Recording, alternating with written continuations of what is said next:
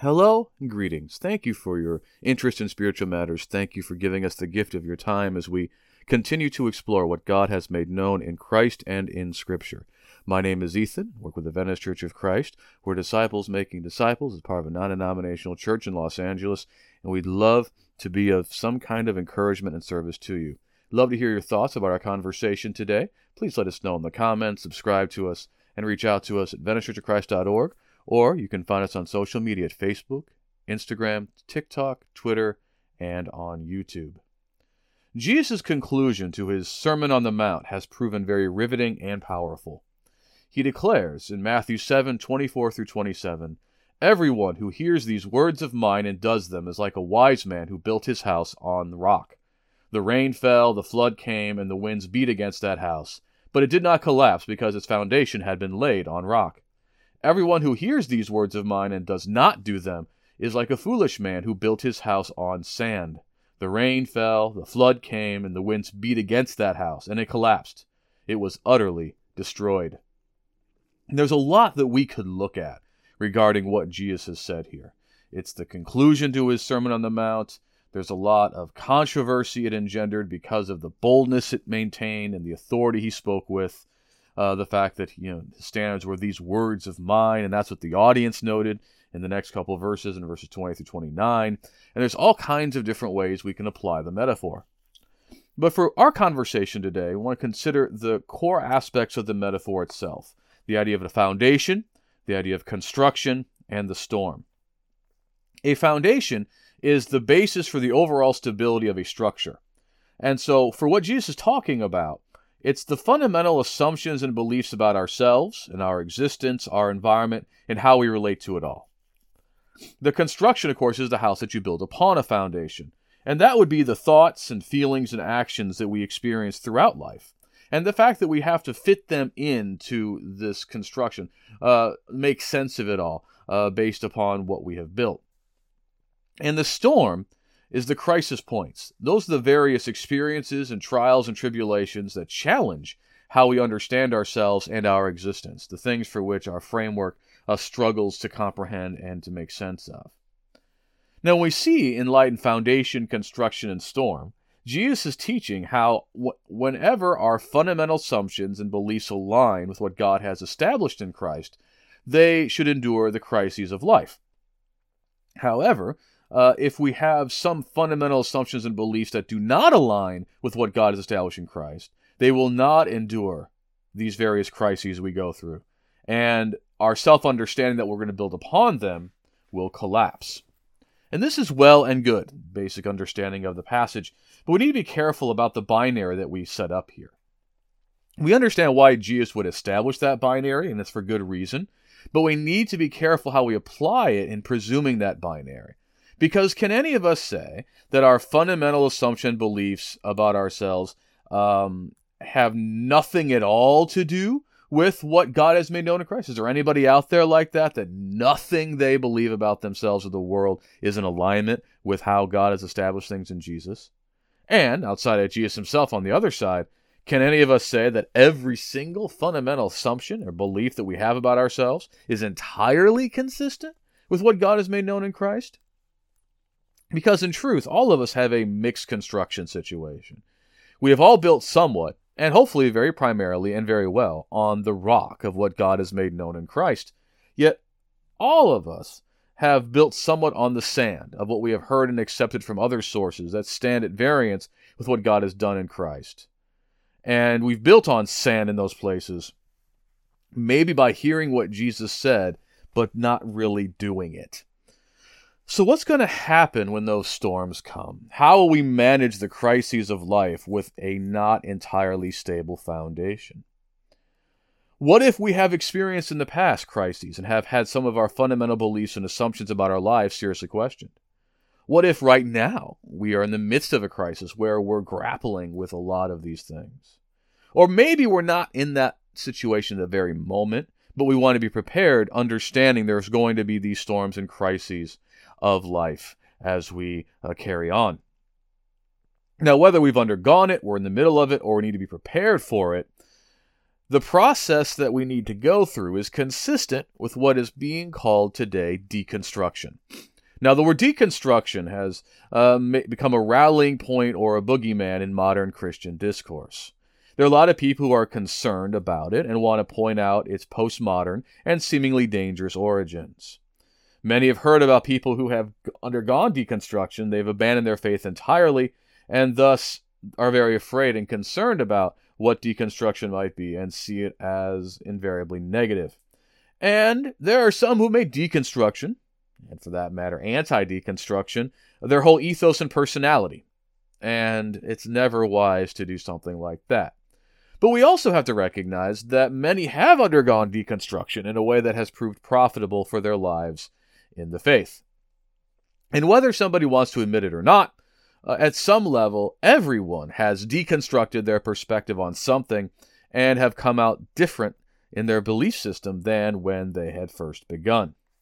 So, I mean, we can choose to set up deconstruction as an enemy and something to fear, or we can subject deconstruction to the ways of God in Christ to understand where it might be profitable and to provide encouragement and exhortation about when and how we might undergo deconstruction. Now, a major challenge with deconstruction involves how we uh, understand the term and define the process. Its critics and skeptics like to throw the name of Jacques Derrida around as the father of deconstruction and try to make it about some kind of postmodern nihilism. Now, Jacques Derrida was a French philosopher in the post World War II era who did use the term deconstruction. He was translating Martin Heidegger's Destruction, which Heidegger based on the work of Martin Luther, which was the idea of using philosophy as a way of, so to speak, destroying ossified and calcified aspects of traditions that uh, overtake understanding of basic uh, concepts of nature and being. But Derrida worked to apply the concept to the interaction between text and meaning. And he confessed that in meaning in language is not static. There's nothing inherent about it. That concepts are often understood in terms of their opposites, and that when we have those kind of opposite binaries, one of the term has primacy or supremacy over the other. We tend to understand one in terms of the other. Derrida did not expect the tension to get resolved, nor did he expect it to devolve into nihilism, as if meaning does not exist. But he wanted to make sure that in the field of textual criticism and in literature, there was the recognition of hierarchies and values in how words are understood. Yes, Derrida's work is consistent with postmodernism, but he considered himself part of the Enlightenment project. He really felt that he was just carrying on the work of Kant, Kierkegaard, Nietzsche, and Saussure, and recognized that the life of a text goes well beyond the original authors and the original authorial intent, and they get used in culture in various ways. And he wanted to reconsider some of the Western dialectic binaries. And this is completely consistent with the work of the Academy and primarily of interest in use for specialists in language, philosophy, and literary criticism. It's an ironic vindication of, of one of Derrida's principles, the idea that uh, uh, there, a concept or a, a, textual work will take on a life well beyond the intent of the author.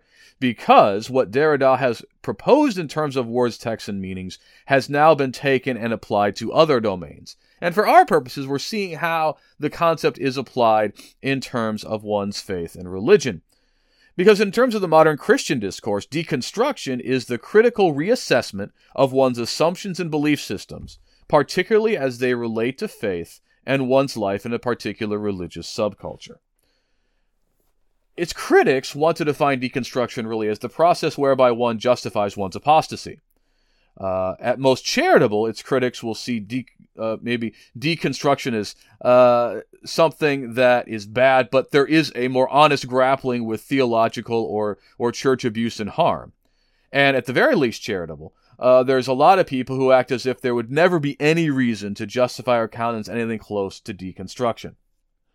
We have to be clear and honest. There are some who do end up abandoning their faith through the process of deconstruction. But while some of the decisions made during the time may have contributed to that departure, rarely, if ever, is that the goal of the person at the beginning. And rarely, if ever, is there just no significant catalyst for such an experience. it's very easy for critics to act like deconstruction some kind of chic fad as if all the cool kids are doing it but when you talk to people, the people who are undergoing deconstruction didn't say, "Well, my friend was doing it, so it's the, the thing I was going to do." It normally it comes because of some crisis, some experience that they've had, some situation they've been in that's forced them to reassess things. If deconstruction were, as its critics claim, a hip or chic postmodernist phenomenon with nothing behind it, then we should be very skeptical and distance ourselves from it. And it's true that we should always show some concern about the origins of ideas. But shouldn't we also have some concern about the origin of the antagonism some, uh, toward those semi ideas? Shouldn't we be just as critical of those who are anti deconstruction as those who would uh, speak and encourage deconstruction? Because what's motivating criticism and fear of deconstruction? Again, we could be charitable and suggest that there are some people who are just concerned that some people may be led astray and lose their faith. But is there more behind it? Because a lot of times what's going on is there may be people who are trying to prop up an institution uh, or are trying to not come to grips with the fact that there are very valid reasons why a lot of people are deconstructing and realizing that a lot of the things that they were taught cannot withstand critical self assessment and critical scrutiny when compared to what God has made known in Christ and in Scripture. And so we do well not just to cast concerns and aspersions and doubts, perhaps, on what's going on with deconstruction, but we also need to be just as skeptical about the motives of the anti deconstructionists. What are they really trying to uphold and support here? Now, human history is littered with examples of dangers of taking ideas from the world and just uncritically applying them to matters of faith. And yet, at the same time, there generally remains some germ of truth and importance in ideas from the world. And they can be used profitably in subjection to God's purposes in Jesus. We can kind of see this in Paul's own thinking. Paul is the one who warned the Colossians in Colossians 2 uh, not to be taken captive by uh, worldly philosophies, uh, making appeal to the basic elements of the world. But yet the same Paul is able to stand on, on Areopagus in Acts 17 and quote from a Greek uh, philosopher about how in God we live and move and have our being and are his offspring. And he's able to quote uh, uh, somebody regarding the nature of the Cretans in the letter to Titus. And so even in Paul himself, we can see him showing if we just become subject to some worldly idea, it's going to lead us away from Christ. But there are things we can find in worldly in, in ideas promoted around the world that are consistent with what God has made known in Christ and are true in Christ, and that we can use them profitably in the faith. And if we're clear here, and looking at what Jesus is talking about in Matthew 7 24 through 27, isn't Jesus expecting there to be a critical reassessment of one's assumptions and belief systems? Isn't that at least part of what's going on in that storm there and the crisis going on in the experience of the person involved? And when we look at the various ways people come to faith, we can see that deconstruction is going to be a part of that faith journey. In fact, we can see the conversion process as a moment of significant deconstruction.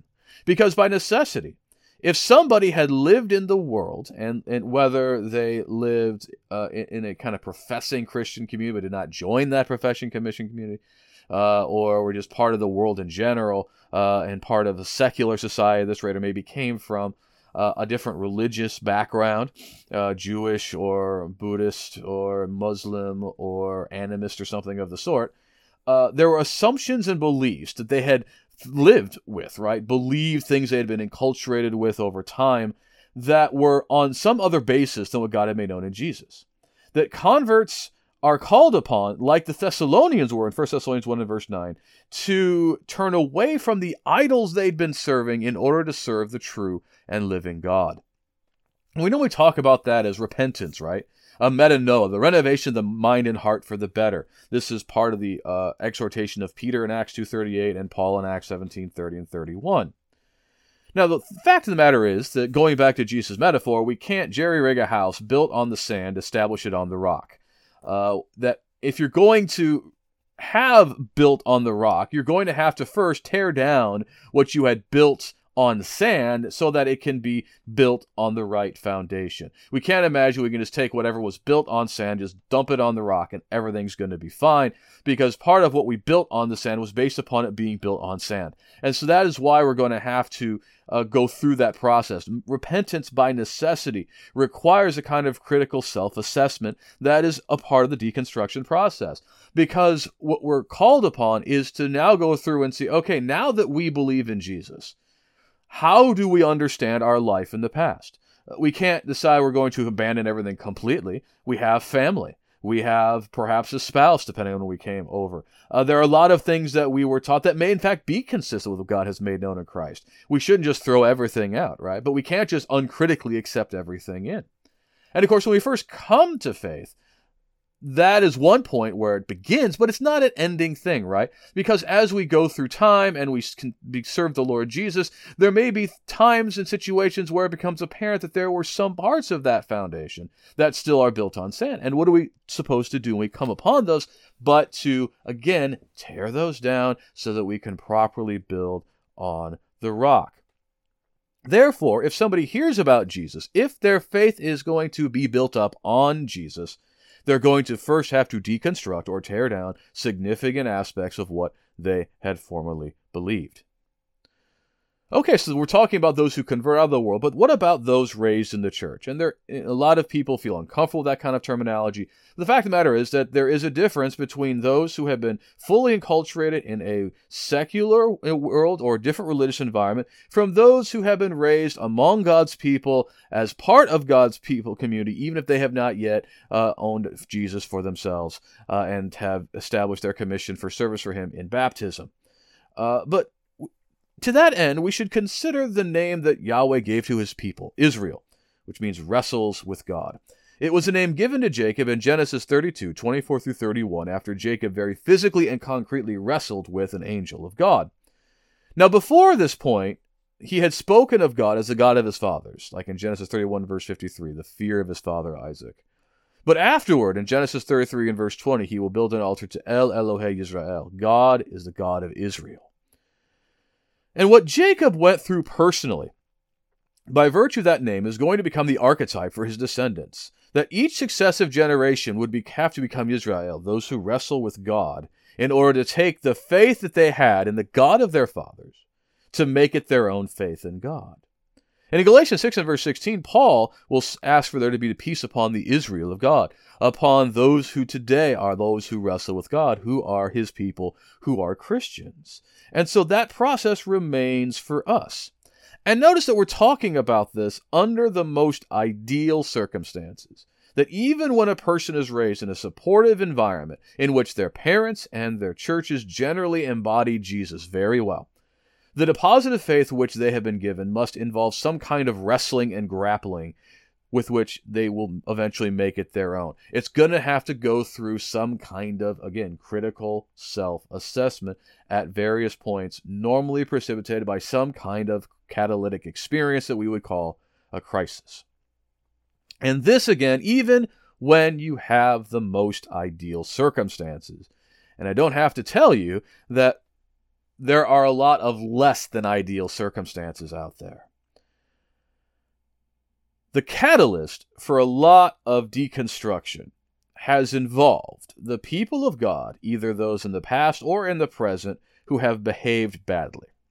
Because if you were to ask people who would self identify as undergoing or having undergone deconstruction about what precipitated that deconstruction, or the issues that led them to struggle with their faith, there may be some who encountered some kind of illness situation or act of violence or just accident that caused them to question some things. Uh, you may, you will find a few people who absolutely would like to rationalize, justify, and excuse things that God has declared are wrong or immoral. And they have been given the impression that they're trying to find ways to justify why those things actually are okay. There are going to be some people like that.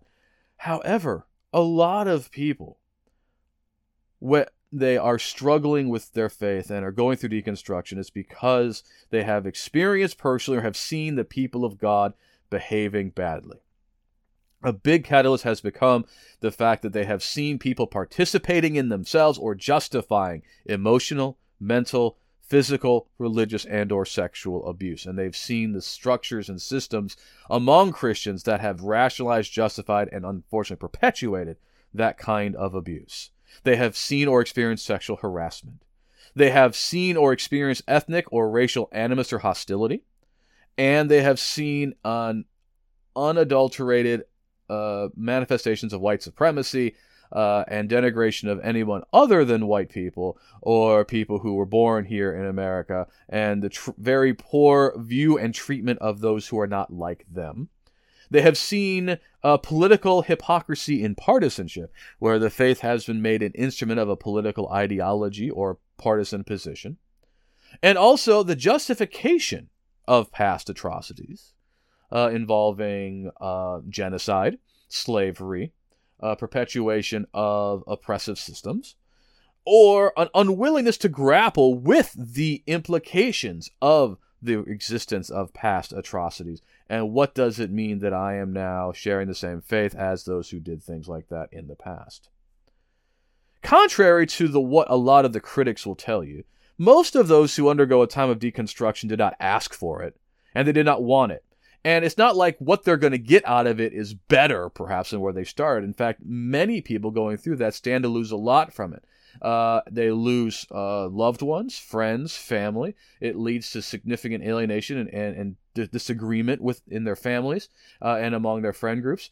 Um, they may be very much out on their own. And even if they can find a supportive uh, support network for themselves, they still have to go through the grief of, of loss of a lot of the things that they held dearly, a lot of their childhood dreams, a lot of the way things looked or seemed to be in the past. And so it is a very difficult thing for people that people aren't just zealously and, and desiring to go and do. That's a very unhelpful caricature to suggest anything of the sort.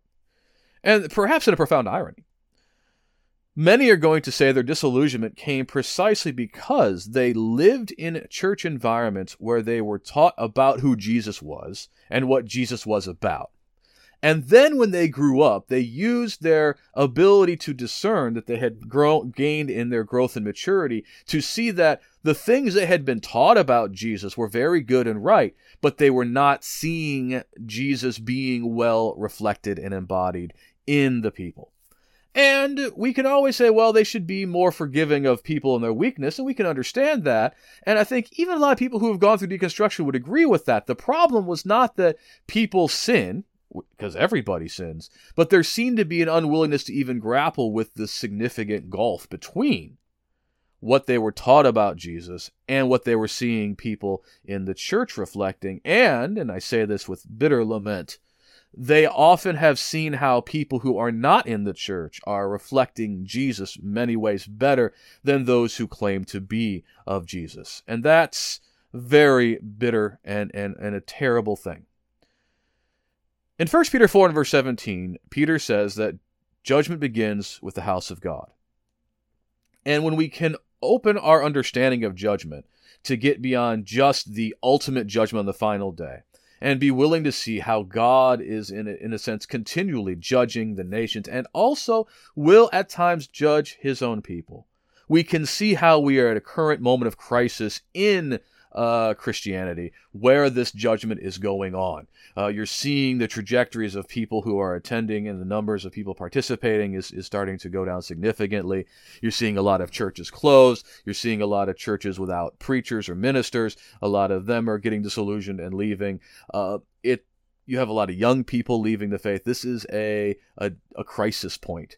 And in this crisis point, a lot of people have defensively circled the wagons maintaining this fearful posture, and their goal has been to defend the institution.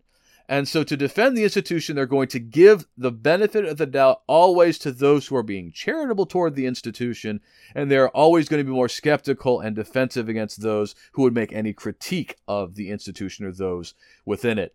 And that kind of posturing, that kind of circling the wagons and defensive posturing, alienates those undergoing crisis. And it contributes to that alienation that leads many toward apostasy. Because the minute some people start deconstructing and doing critical self assessment, and they no longer can sustain some of the cognitive dissonance, uh, a lot of the people in their lives will probably just cut them off. And it, gives them really nothing else to do but to uh, go further or be alienated. And it's a bitter, lamentable thing. Yes, all people sin all people fall short of God's glory in Romans 3:23. And we have often an automatic impulse to say, hey, people in the past, people in these are situations, you've got to understand where they're coming from, you've got to understand the context in which they live. And there's a very healthy wariness about judging those who have come before.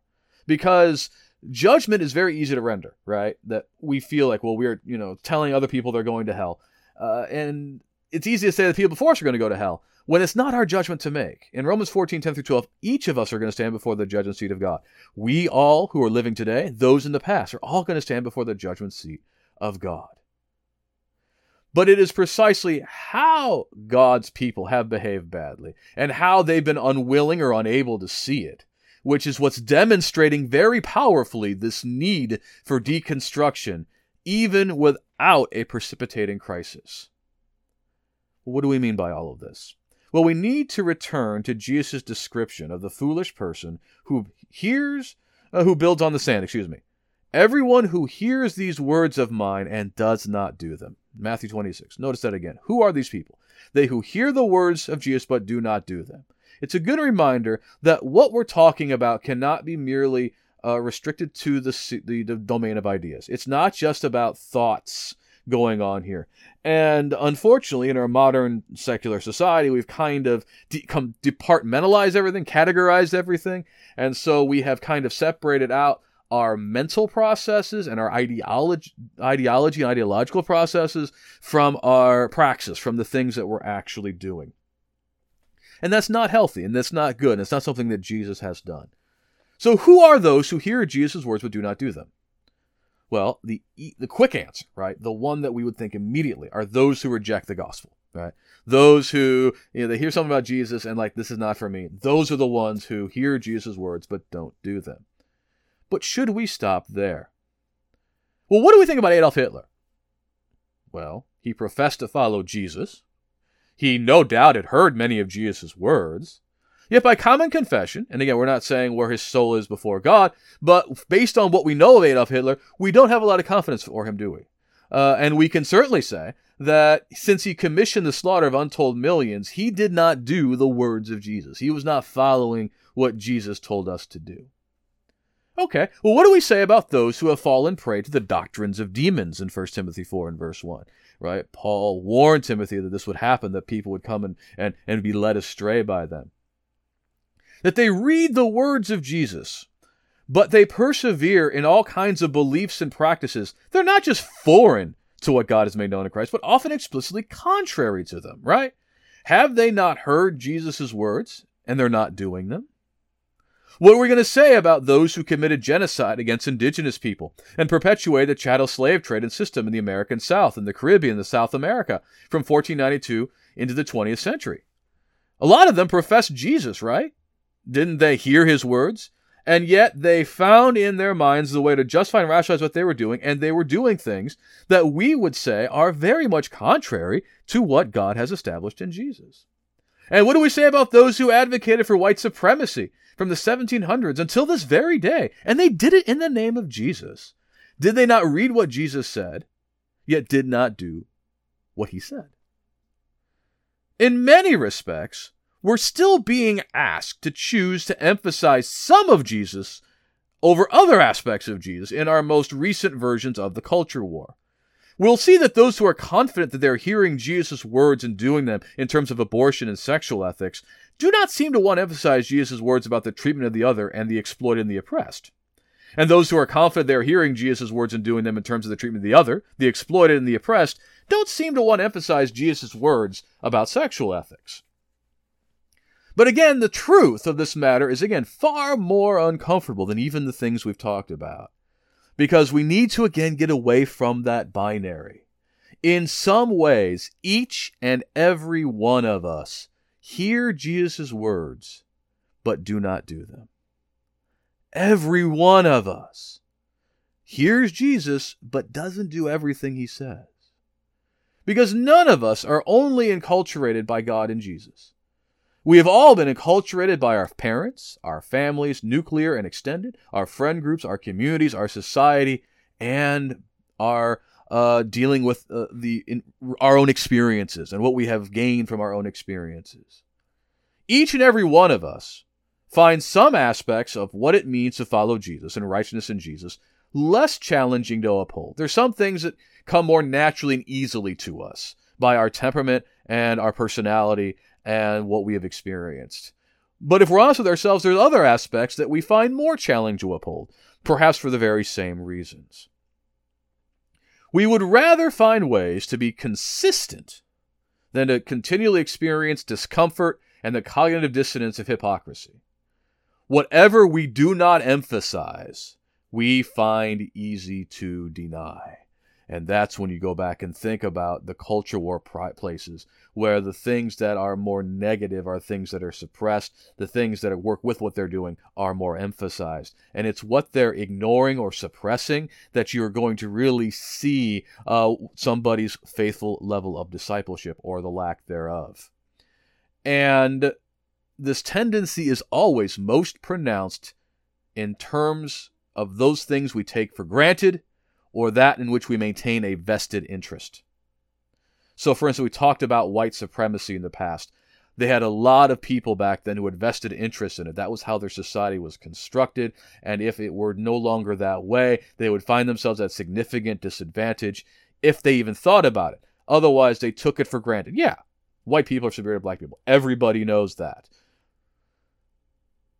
Same thing with the way that the genocides were perpetuated. The same reason why denominational organizations and institutions continue to maintain their commitments to certain ideological issues and questions from the 16th century beforehand or afterward, uh, because uh, they have vested interest in those things uh, if they're not taking it for granted. And there's a lot of people today, all of us, have vested interests in all kinds of things that may run into conflict with our beliefs in Jesus, financial positions, political philosophy, passions, desires, personal relationships, and so on and so forth. And a lot of these positions are not exactly well reasoned in, in people's minds. It was they always were taught, right? Or what they always believed. And there's no reason ever to question it. So when there is no catalyst for critical self assessment, we will generally not think twice about our lives and our conduct. And we will persist in this delusion that we have that we are completely faithful to Jesus, when in some domains we're really guilty of having heard Jesus' words but not doing them. So, can we understand a lot of concerns and criticisms about deconstruction? Absolutely. If the Lord wills, and we encourage you to consider it, uh, we hopefully next will consider some of the perils that will come with deconstruction. But while those concerns and criticisms and peril do exist, that doesn't mean we can just discredit dismiss, ignore, or sweep the idea of deconstruction away. Because deconstruction proves absolutely necessary for a living, dynamic, and healthy faith. Because everybody who converts, by necessity, needs to deconstruct and critically assess the assumptions and beliefs that they maintain to subject everything to God in Christ. And this is not something we just do once. It is something that through practicing the faith, more layers and levels of those assumptions are going to be exposed that those raised in the church will need to wrestle with God in order to make the faith they received and heard into their own faith. And we're going to go through various crises in life that are going to test our beliefs, our values, and our faith. In the process, we're going to have to deconstruct and tear apart some ideas and practices which were unhealthy and not consistent with what God has purposed in Christ. Because we're all guilty to some degree or another of hearing Jesus' words but not doing them. And it's only when we submit ourselves to that critical self assessment that is catalyzed by experiences we've had or engaged with other perspectives, that we're going to be able to see where we have gone astray in our belief, our emphases, or our practice, and to give us that chance to repent and to build more solidly and and, and to be founded more properly on the rock of what G- of not just hearing Jesus' words, but also doing them. So, how can we continually subject ourselves to God's purposes in Christ to build appropriately on the rock and deconstruct all that has been built on sand. Love to hear your thoughts about this and anything else we've discussed about deconstruction. Please let us know in the comments. and we encourage you to please subscribe to us. Let us go to God in prayer. Father, hallowed be your name. We're so thankful for everything that you've done for us and all that you've given us. Uh, we're thankful for you and for Jesus, the Spirit, the Word, for one another, uh, for uh, the material blessings of this creation, every spiritual blessing with which you've blessed us in Jesus. We recognize and humbly confess, Father, that wherever we are on our faith journey, there are ways in which we have heard what you have established in Jesus, but we have not done them. We have, for whatever reason, we have not emphasized them. We find them challenging and find it easier to ignore them. Whatever it may be, there are aspects in our life of, of faith where we are more built on sand than on the rock. And we pray for your wisdom and insight to be able to discern those things, to go through those processes of, of, of critical self assessment, which could be called deconstruction, in order to uh, look at those things and to see where we have been founded improperly and to repent and to change so that we can be founded more properly on the rock. We pray that you would provide wisdom, guidance, and comfort for those currently experiencing a season of deconstruction, uh, that they may find a support with God's people and to be able to uh, maintain confidence in, in you and in Jesus and in all that you have done in Jesus, and that they can be encouraged by fellow Christians through this time and to come out with a stronger, healthier faith, more uh, firmly established on the rock of what your Son has said and doing them. And we pray that we would also provide uh, opportunity for those who have maybe perhaps gone beyond such to be able to return to faith and to build again appropriately on Jesus. And we pray that we would all be humbly able to have that that disposition where we are willing to question and challenge uh, things so that we can be sure we are built appropriately and not just perpetuating uh, the various forms of injustice and oppression that can come in when people build on sand and justify what they have built on the sand. Uh, we look forward to the return of your Son, the Lord Jesus Christ, and the ultimate judgment where all that we have built will be exposed, and that we will hopefully be found faithful in you and to obtain the resurrection of life in Him. And it's in Jesus' name that we pray. Amen. Well, again, thank you for joining us. If we want to be of service to you, please let us know how we can help you. Let us know at AdventistChurchOfChrist.org or on Facebook, Instagram, TikTok, Twitter, or YouTube. We again thank you. May the Lord bless and keep you until we're able to meet again.